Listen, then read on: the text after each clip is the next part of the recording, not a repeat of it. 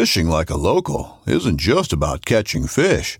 It's about connecting with the environment and the people who call it home. It's about hearing the stories and traditions that have been passed down for generations and sharing unforgettable moments with the people you meet along the way. Fishing like a local is having an experience that stays with you forever. And with Fishing Booker, you can experience it too, no matter where you are. Discover your next adventure on Fishing Booker. The nineteen eleven is one of the most iconic firearms in history. Designed by John Browning, the nineteen eleven was the standard issue sidearm of the U S military from nineteen eleven to nineteen eighty-five. While Colt produced the original, almost every major firearm company has produced its own version. It's wildly revered for its reliability, crisp trigger, and is still a favorite for all types of shooters. Whether you're looking to buy or build a nineteen eleven and just about everything for guns, log on to midway U S A dot com.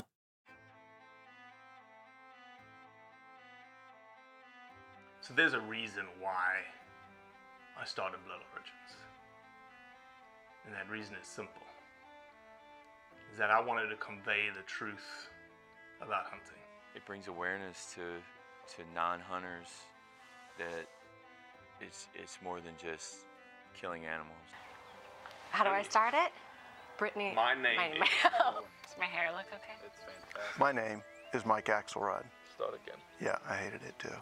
Braxton, you said something in the car to me. You said that you were living on borrowed time. Hmm.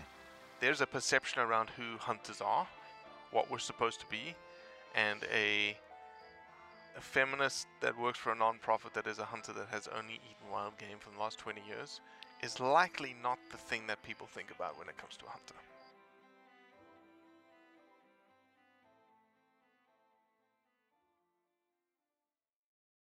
Kyle Jackson is a New Mexico land manager.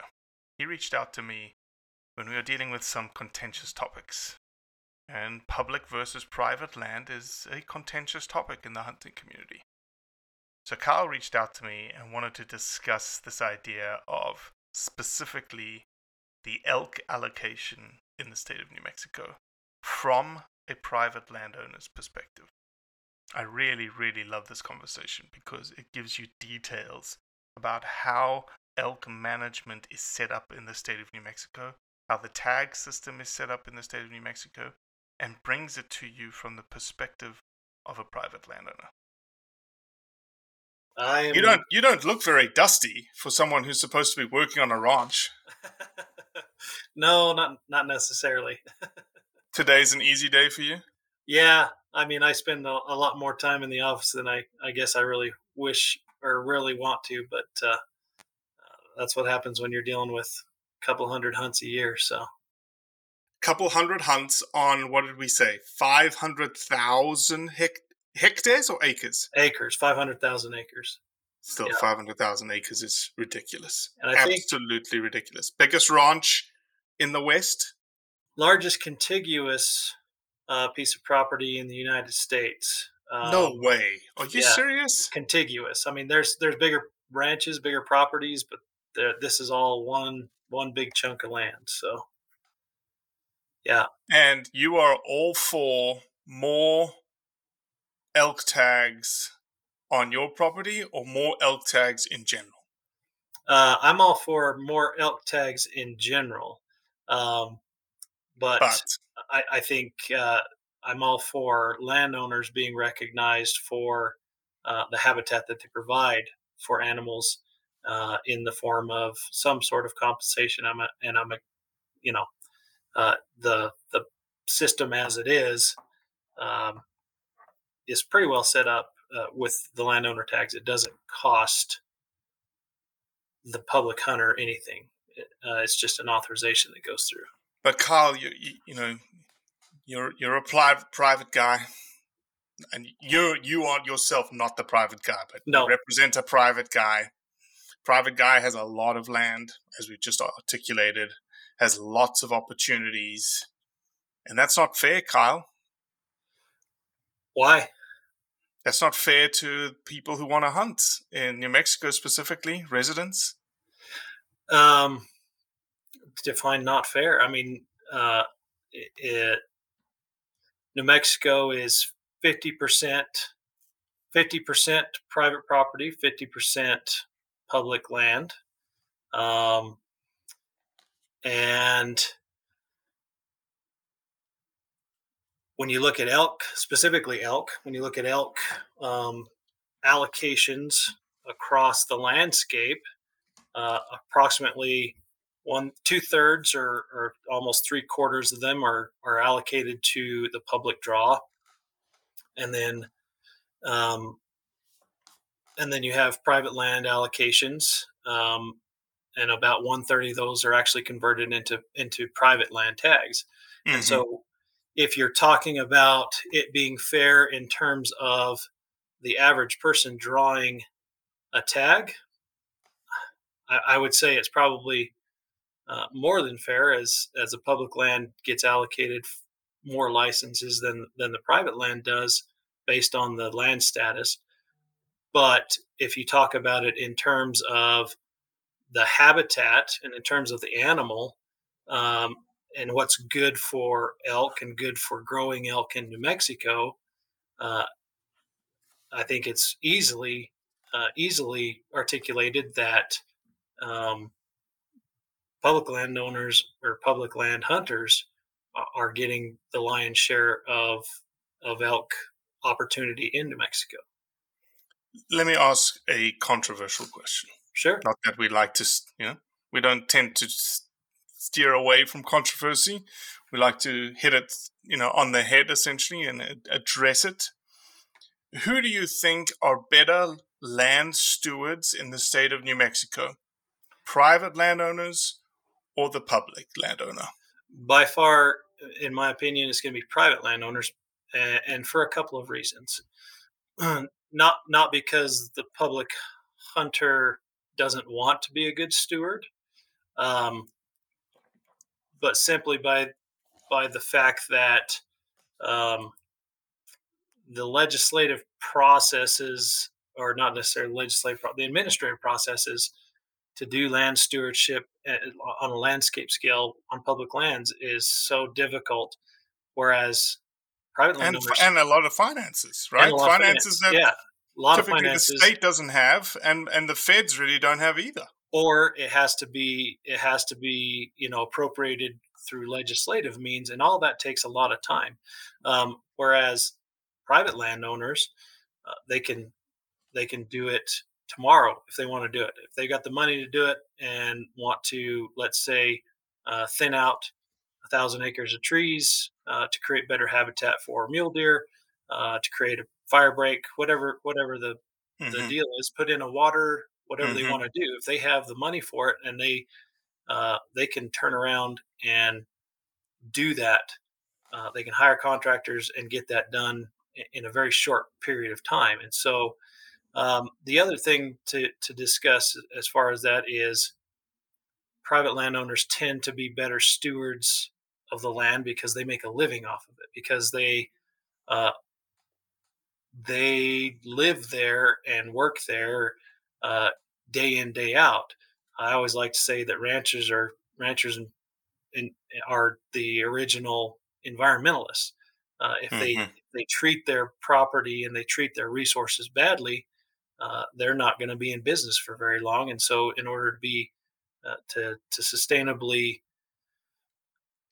keep in business, whether it's cattle or, uh, wildlife, or wildlife, you've got to have an economic incentive, and you've got to take care of that, that land that, that, mm-hmm. that houses those animals. Mm-hmm. So before I, I drop the next controversial question, why don't you go ahead and introduce yourself, since we've been rambling for six minutes and I didn't even bother to introduce you. Uh, so my name's Kyle Jackson. I am uh, a hunt manager on a, a large property in New Mexico. Um, uh, I'm I'm not going to mention names, but you oh. can probably figure it out pretty quick if you know the numbers. Um, but I'm also a public land hunter. I grew I grew up in ranching. Um, got my degree in. Well, got several degrees, but one of them, my master's, was in, in range management, uh, worked for the Extension Service here in New Mexico on the agricultural side, as well as in Utah. And then I came back and worked for the New Mexico Department of Game and Fish. In law enforcement, right? As a conservation officer, yep, for ten years. And then uh, the past two years I've been uh, on a private ranch doing doing the hunt management on the private ranch. Mm-hmm. Mm-hmm. Um, but, yeah, so private land working, but I, I do uh, the majority of my hunting on public land. Mm-hmm. So going back to what you said before we, we allowed you to introduce yourself, um, and dare I say allowed you. It's ridiculous. Um, I heard you say private landowners have the money, have the wherewithal to invest in their property, to um, put water in, put fire breaks in, clear out cedar trees, make better habitat because it's good for the wildlife. A lot so, of people could argue, though, go ahead. that, that wildlife is a public trust. Uh, that, and that, that and that's not necessarily an argument. That is uh, that's kind of the rule of thumb here here in New Mexico and, and across the West within what has become known as a North American model of wildlife conservation, right? Does private land fit into the North American wildlife conservation model? Private land is is uh, is key to the North American wild model of wildlife conservation, I think, because the the the public land, um, when you look at, again, and I think it, when you term it as when you term it as what is good for wildlife, you have to look at habitat and habitat and wildlife. Hold on two seconds. Let your phone finish. I should go turn that off.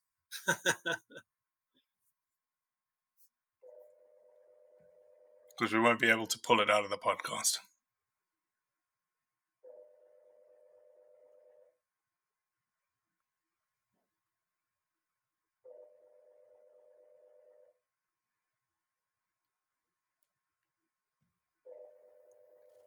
Jeez. Desperate to talk to you. Apparently. Not my phone. Office mate's phone. Come on.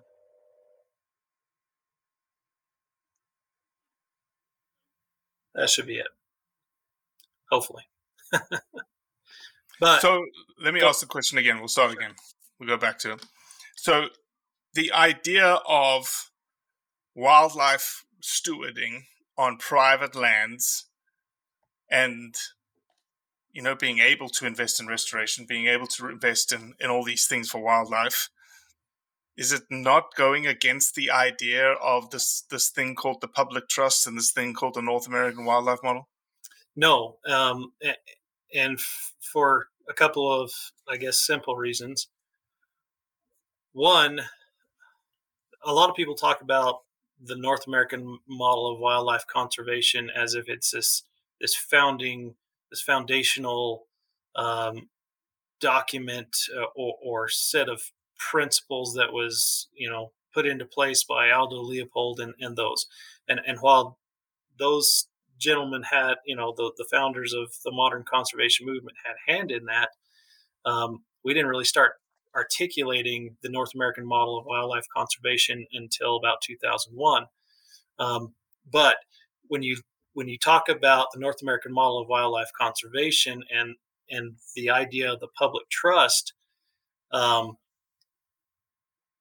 yes, the the public trust uh, as as a principle has come out when you when you look at the decisions that have been made uh, that formed kind of how the wildlife new North American model of wildlife conservation came about.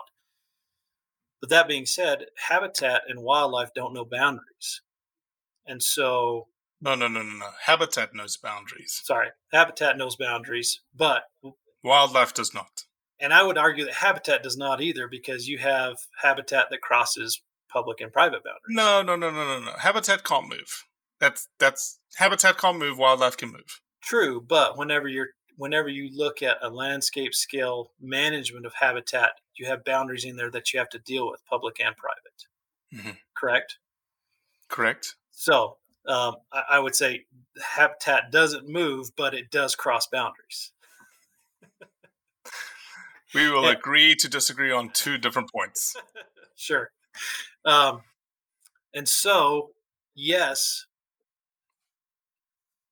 the the the idea of the public trust in the North American model of wildlife conservation, uh, I believe, is a valid, valid, mm-hmm. valid thought, valid principle. Mm-hmm. Uh, but you also look at private land ownership. Um, and that was kind of a founding idea of, of America anyways. And so, yes, the wildlife, let's say for here in New Mexico, the wildlife belonged to the people of New Mexico. But is Correct. that is that landowner not also a, most landowners are also citizens, also people mm-hmm. um, within that idea. Mm-hmm. Mm-hmm. So why then is the B H A of New Mexico against the idea of the model that is currently in place for New Mexico, claiming that it goes against the North American wildlife model? So they... And uh, if you have to, like, step back and go through all, like, the tag sure. system and sure, sure, yeah. the A, so it, you know, the, the, the primary zone, the secondary zone, the special zone, because... Look, look at me. Hey, I know my stuff. Sure. Yeah. So let's step back and, and look at the, the system itself. Uh, Why don't you tell us their issue first so and then go through it?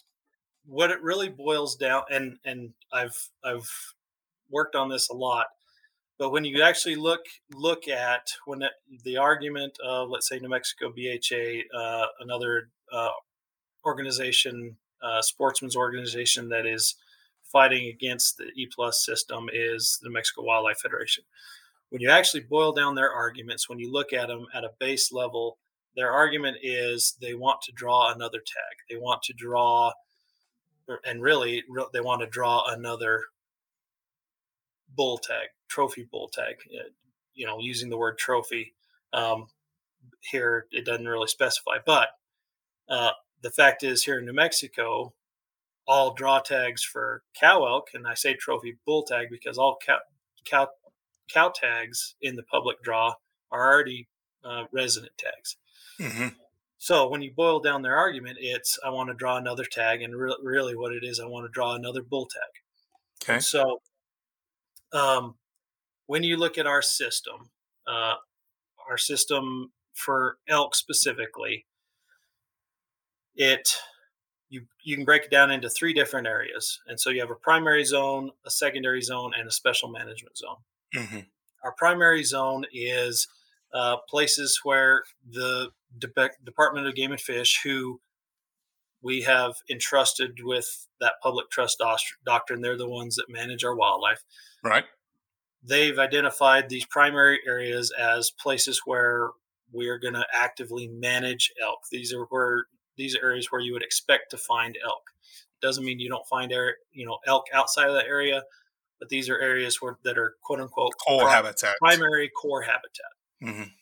And so, in that primary habitat, um, you have you know game game units are established in the state, but in at, under that system, in that primary habitat, in that primary zone, they the Game and Fish has said, yes, landowners provide meaningful habitat to the wildlife of New Mexico. Uh, so they offer, you know, authorizations. Uh, people call it tags, but there's just an authorization. It's just a number on a piece of paper that has to be converted to a tag. They offer authorizations to those landowners uh, as a way of recognizing the benefit that it is to wildlife. And so let's take, I'm gonna, I'm gonna make up a few numbers here just for the sake of it, but sure. um, let's let's say we had a game management unit where you had fifty percent private land, fifty percent public land. Okay. Um, you they would Game and Fish manages the animals, so they say this is how many elk that we can sustain. At Midway U S A, we know the A R fifteen is one of the most popular rifles in modern American history. Known for its modularity and widespread use, it's often considered essential to any gun collection. The essential things you need to run an A R fifteen are usually always in stock during shortages, things like magazines and five five six ammo. Whether you're looking to buy a new A R fifteen or buy parts for your modern sporting rifle, log on and for just about everything for the outdoors, shop midway U S A dot com. Harvest based on their population management goals in this unit, and they would allocate a total number of this is how many uh, elk we or authorizations, how many potential elk that we think we can kill. And that would be split fifty-fifty? That would be split fifty-fifty. So fifty percent of that's going to go into the public system, and fifty percent of those are going to get set aside for the private land system. Um, and one key point of this is that when you're when people talk about this, they often combine the two systems. Um, their the their ultimate goal that that they've stated is they want all the private land tags to be done in the public draw, and then um, if landowners want, they can give um, you know trespass rights. But these are two different systems because you're managing animals on, on two different types of of land. Does New Mexico have just sorry? Does New Mexico have like almost like a private land block management model? Um, like ex- Montana. Explain. Which Montana. Is like so. What it is is private lands get um, so the guys that have private lands, they say we're willing to let people on our property, just like you said, to, to hunt private right. in that unit. And so it's a almost a, it could be an incentive program. They could get more tags. They could, you know, they get something for enrolling in the yes. program. So we have um, what they call an open gate program. And mm-hmm. if, a, if a landowner wants to allow hunting, private, you know, public hunting on private land, uh, they can receive compensation for that through the open gate program.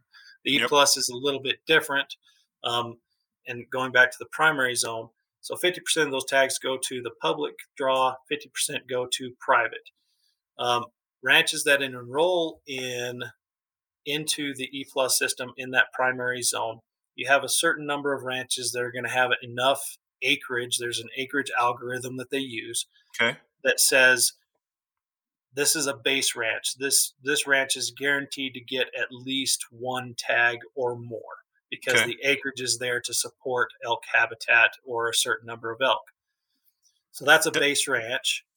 Those ones get automatic allocations um, out of that fifty percent in that unit. Then you have small contributing ranches, and those ranches can enroll in the system, but if they don't have enough acreage or enough habitat um, to sustain like a, you know, mm-hmm. they they get drawn for a tag. And so a small contributing ranch may not get a tag every year. Okay. That and makes so, sense. And so that's the larger kinda, acreage of farms in the primary zone that do above and beyond uh, their above and beyond their sort of allotment. It wouldn't even be an allotment. Above and beyond what they would normally do for habitat restoration. Do they get extra elk tags? Yes. So they have, uh, let me pull it up here so I can look at it here. Um, but basically they have the, the, the, the landowners or the lands, I, I guess you should say, are um, evaluated on a scale system that basically gives you points for habitat okay. components. Makes sense. Water, space, all that thing. And then it then it adds bonus points for being close to something. So if you're close to an agricultural field, you might get a bonus point because that's a place where elk are going to be. And then if you're doing above and beyond, if you're doing extensive habitat work on that property, you would get a, a, additional points or allocations. Okay. Um, and so all that's within the primary zone. And so, so the issue with the primary zone is unit-wide tags. Yeah, yeah, yeah, unit-wide tags. So whenever you sign up as a landowner, whether you're a base landowner or a small contributing ranch, um, you have to designate whether or not you want to sign up um, as ranch only or as unit-wide. Um, and unit-wide, what that basically means is you are uh, opening your property to public hunters, but in return, the allocations that you get, the tags, the, the means you can hunt you somewhere else too. To hunt somewhere else too. And so the big beef about this system really is about the unit-wide tags, where landowners are able to sell, barter, trade tags that are unit-wide um, that can be used on their property or on public property or public ground. Um, but there is a reciprocal one-for-one relationship for that unit-wide tag, right? Not necessarily one-for-one. So it's just a reciprocal relationship of, if it's a unit-wide ranch, public landowners can oh, public okay, hunters so... can, public hunters can hunt the private ranch, but the private ranch authorization is also valid on public land. Okay, let me make sure I get this right. So in a unit, this specific, let's just call it private land A. Mm-hmm. Private land A gets two elk tags mm-hmm. through the unit-wide system. He says, I'm in the unit-wide system, so he can hunt his ranch and any public land in the unit. Correct. As and well if, as any other private land that he can get written permission on.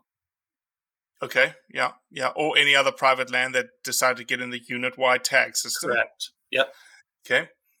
And in the same unit, there's one hundred fifty public land hunters that drew tags. Those one hundred fifty can hunt his property. Correct.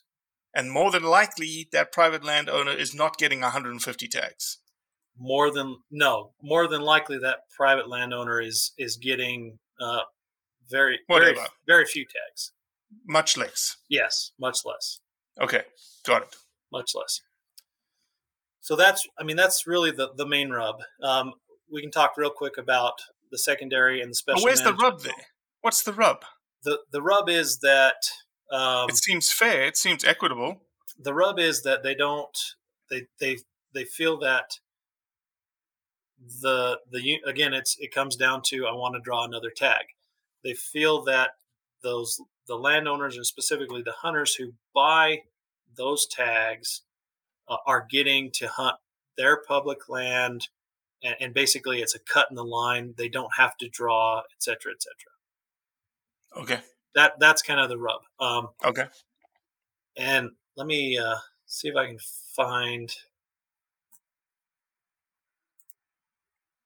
So with that, that's primary zone. So that's a primary zone, and um, the the New Mexico Council of Outfitters and Guides, and and I'm not, um, you know, I'm not plugging for them or anything, but they did a they did a, an analysis, and in the primary management zone. Um, for total across the state, there's a total of three million four hundred thousand uh, four hundred thousand and some change private land acres. There's a total of nine million nine hundred thousand and some change total public land acres. Okay, so triple. So triple. Total acres enrolled in unit-wide is around five hundred ninety thousand. So you're So the unit-wide hunters are getting, but but again, this is broken down by G M U, so it's hard to quantify that. You know what I'm saying? It's not like uh, if you were in in, a, in G M U two that you're going to get um, a bunch more acreage to to hunt, but unit-wide acreage, unit-wide acreage to hunt. Some units will be. Well, based on that others. number, it sounds like not many private lands. Enroll in unit-wide tags.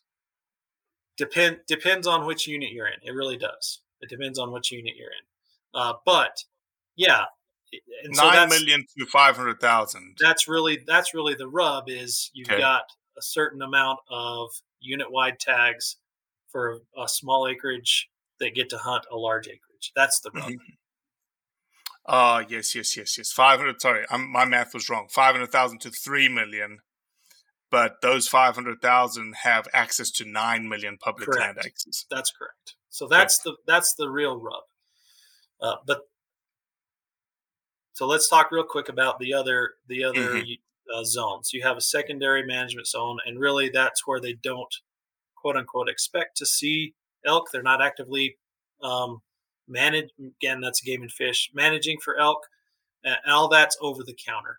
Uh, so if a private landowner wants to allow somebody to hunt on his place, they can buy an over-the-counter license, they get written permission, uh, and they can go hunt um, in that area. But it's all ranch only. There's absolutely no unit-wide in the secondary management zone. Okay. And then you have the, sec- the special management zone. And these, there's only a couple of those units, and we actually fall in one of those units. But these are units that fall within the primary zone definition. It's prime elk habitat, but because of the makeup of acreage, so let's take fifty-five A, um, the ranch that we're on, based on the acreage algorithm, if they did it the same as the primary zone, that private land would eat up every single tag right in that unit. Um, and so they had to create a special management zone to kind of even that out so that you did have public access and public availability of tags, and you had um, private land um, operations as well. And so they get just a certain number of authorizations based on the acreage that they have um, and any incentive authorizations based on habitat work that they're doing. So that's the total system. That's, and, and when you, when you, when they talk about all this stuff, really the rub is with the unit-wide system. But in in my opinion, their their proposed solution um, is does not work for the state. Does not. What work. Is the proposed solution? Proposed solution is to take the entire all of. Uh, all of the authorizations that are private land authorizations and put them in the public draw and make everybody do a draw to get an elk tag. And then if they want to hunt private land, they can get um, written permission or pay a trespass fee or whatever else. And there's no, and they, there's in, in their solution, there's no consideration for like extra points for the private landowners based on the amount of work. Effort that they're putting on the landscape for wildlife habitat restoration? None whatsoever. They their opinion is that it should, uh, if if landowners are to be compensated for providing habitat, that should be in a monetary form. Doesn't that disincentivize landowners to do? Doesn't that wouldn't that model disincentivize landowners to say, well, why am I even caring for the habitat if I can't hunt my land myself? Exactly, and that's and that's the real argument. Um, when you look at it from a habitat perspective is, um, and, and it, and it, having been with Game and Fish, I dealt with this. They, they went in the, in the, they had a antelope private land system and they just, you know, they actually went away with that, that private land system and just made it over the counter ranch only. Uh, and I'm not going to get into that, but basically when that happened, there were ranch owners that said, if you take away this incentive, I'm just going to basically either kill the animals or you can, I'm going to tell you, you can come get them. And so, yes, it does dis- disincentivize.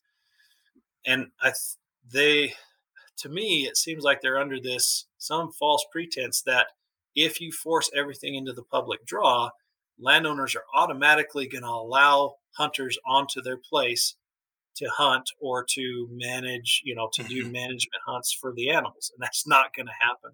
Specifically here in New Mexico, uh, we have a law they call the Jennings Law. Um, and it was put into place to provide an outlet for landowners who were um, experienced depredations by wildlife, uh, that if, if, it, that if they could not come to a res- resolution, allowed them to basically kill animals. Um, And when you talk about Jennings Law on its face in that way, it sounds really bad. Mm-hmm. Um, but there's it only does. been a there's only been a few instances where it's been taken advantage of, uh, where uh, and there's a, there's a, cute, a few really key instances where it was taken advantage of. But for the most part, what it does is allows landowners to deal with depredating wildlife, um, specifically small wildlife like raccoons, without having to waste department resources on it. Mm-hmm, mm-hmm. And that's my argument against the monetary, you know, compensation uh, of landowners for that habitat is, where is that money going to come from? It's going to come out of, you know, hunters and anglers pocket pocket because New Mexico Game and Fish is about ninety-eight percent funded by licensed dollars in New Mexico. We don't get general fund uh, appropriations from tax dollars. And so we're going to be paying more for animals that we now nobody can hunt. Um, and when you put, so roughly last year in twenty twenty, twenty twenty-one year, thirty-four thousand elk licenses were uh, activated in New Mexico, uh, about thirteen thousand of those on private land. Okay. So let's say twenty-two thousand on, on public land being hunted right now. And everybody you talk to talks about how there's so many people in the woods and too many, mm-hmm. too many hunters out there. Mm-hmm. Well, the, the proposal for them to take that extra thirteen thousand and put that in the public draw, that adds extra pressure onto public land, which then drives wildlife onto private land again. But now you're not going to be able to hunt them. Nobody's going to be able to hunt them. So I get it, right? Yeah. I get what you're saying. But I also see the conundrum. Sure. I also see the conundrum that is, again, me coming from South Africa, which is a very much a value-based wildlife model, that the the animals belong to the private landowner and nobody can access it except the private landowner. Mm-hmm. Um, the North American model is not that model. The North American model is that it's a public trust and that people, anyone, no matter your level of financial status, no matter whether you are a rich banker in New York or you are a street sweeper in Albuquerque, New Mexico, you can hunt, and you can hunt this trust. Yep. However, again, conundrum on conundrum on conundrum, you the, the, the base foundational element for wildlife is habitat. And habitat needs to be maintained. Habitat needs to be worked on. Habitat needs to be, you know, fully uh, integrated into a systems-based approach. Yes. And private land is the best when so, it comes to management of land. Yeah. And so let me let me also address the the the statement about the public trust and that anybody has uh, has access to it. I, I would argue that this system still falls within that, because even the landowner authorizations that are provided to landowners, those, the landowner does not receive automatic compensation for those. Technically, no, no, no, no, no, no. We've already talked about this. We ha- we had this conversation. Yeah, you, you're going to get into this argument about authorizations, and it's not technically a tag, and he's not getting any money. Come on, man. He's going to he wants to sell. He's going to sell that authorization to get money. He is, but my argument is that he's selling the trespass rights and the exclusivity of his private land, because the authorization still has to be converted to a license, and the money to convert that license goes to the Game and Fish. And so the, the, the wildlife is still in trust to the Game and Fish or to the people of New Mexico, because that, that animal is being paid for through the license fee. Mm-hmm. There's not mm-hmm. a change in license fee. Mm-hmm. And there's also any number, there's a ton of authorizations, because private landowners are fairly conservative with the amount of animals that they harvest. Mm-hmm. So there's usually lots of authorizations that are left over that don't get used. The landowner doesn't get any money for those authorizations. That's true. That's true. No, it's certainly a, a, a, a one of those contentious topics. And I think that's why you reached out to me. Yeah. I think it was opposed to me talking about contentious topics. And you're like, hey, have you heard about our contentious topic here in the state of New Mexico?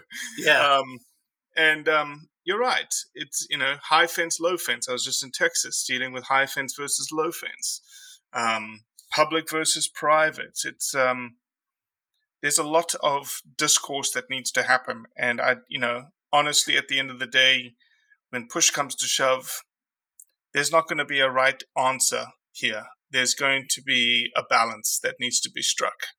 um, and whether or not you have the right balance right now in terms of public tags versus private tags. Or I think one of the things we mentioned before in our conversation was the idea of, okay, is there an opportunity for a public land hunter to get access to a private land, almost like a special draw kind of scenario? Okay, we hear you. We're going to give you a little bit more access, a little bit more opportunity, and here's the special, you know, special tag, special draw system. Right. Yeah. No, and I think, you know, I, I don't think it's a hard line on on at least on on the landowner side. You know, we talked about um, talked about cow tags in uh, in New Mexico. I would I would highly argue that most of the um, cow authorizations for private land Uh, go to New Mexico residents. Um, they get donated. We donate uh, probably thirty to forty every single year, and the majority of those go to, to New Mexico residents. Um, additionally, me personally, I I I have seen issues with the unit-wide system. And, and while I don't think that the unit-wide system necessarily needs to go away completely, I do think Uh, absolutely that it needs to be audited. I've run into places on on public land where we came across a little piece of um, of unit wide property, and it was about three hundred yards wide, and it was about half a mile long, and it was surrounded by public land. So my question was, what is what is the trade-off here is not worth it. Mm-hmm. Why why are these people getting a unit wide tag? Mm-hmm. And Uh, so I do think that that part of the system definitely should be audited and looked at more more closely. But I don't think scrapping the entire system to put everything in the public draw uh, is the solution. Um, and I could get into a myriad of different reasons for that: economic reasons, um, landowner incentive reasons. Uh, we probably just don't have time to get into that today, but um, there are so many different factors to, to consider. I think, I think you're exactly right. Having this dialogue is probably warranted and probably valid.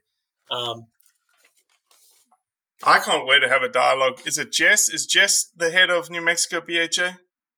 Um, Jesse, Jess DiLorenzo?